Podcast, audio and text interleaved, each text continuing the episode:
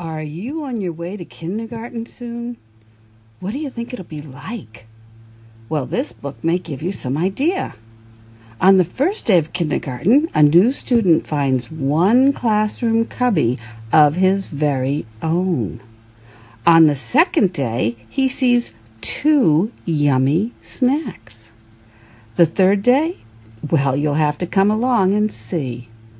The Twelve Days of Kindergarten by Jenna Lettice, Random House Books for Young Readers, 2017.